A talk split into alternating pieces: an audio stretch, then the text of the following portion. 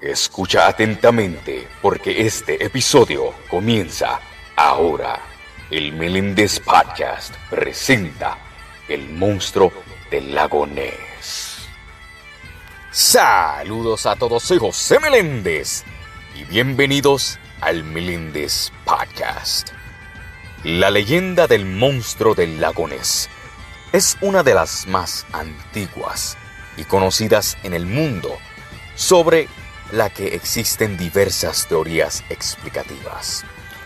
Seguramente la primera imagen que te venga a la mente al pensar en Nessie sea precisamente esta, la de un plesiosaurio prehistórico con un cuello muy largo, una cabeza diminuta, un cuerpo de grandes dimensiones y cuatro aletas.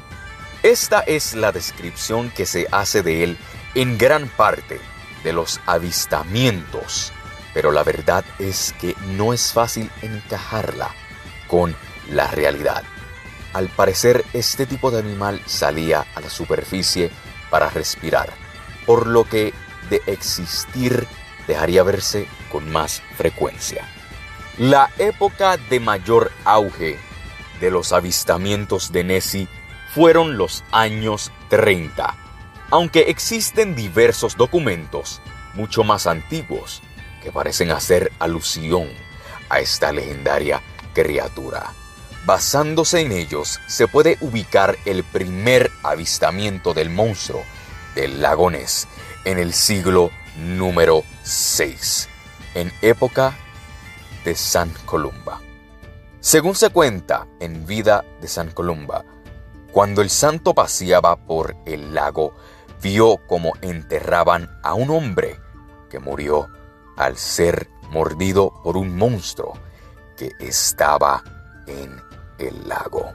Paseando él por aquellos mares, la criatura se lanzó a atacar a otro hombre que estaba nadando en el lago.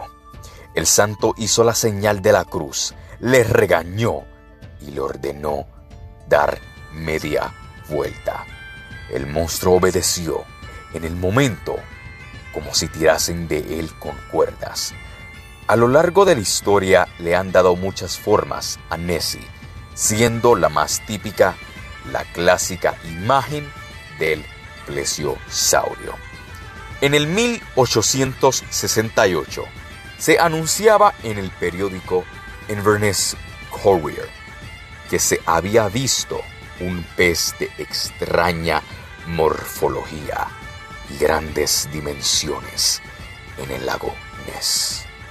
En el año 1930, otro periódico, el Northern Chronicle, anunciaba el avistamiento de una singular y enorme criatura en el lago, al que le siguió el testimonio de Kate McDonald en el año 1932, quien afirmaba haber visto un cocodrilo fuera de lo común en el lago Ness.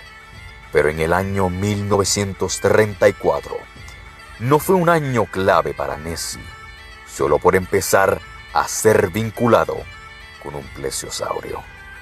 En ese mismo año se publicaba en el Daily Mail a la supuesta primera fotografía de Nessie.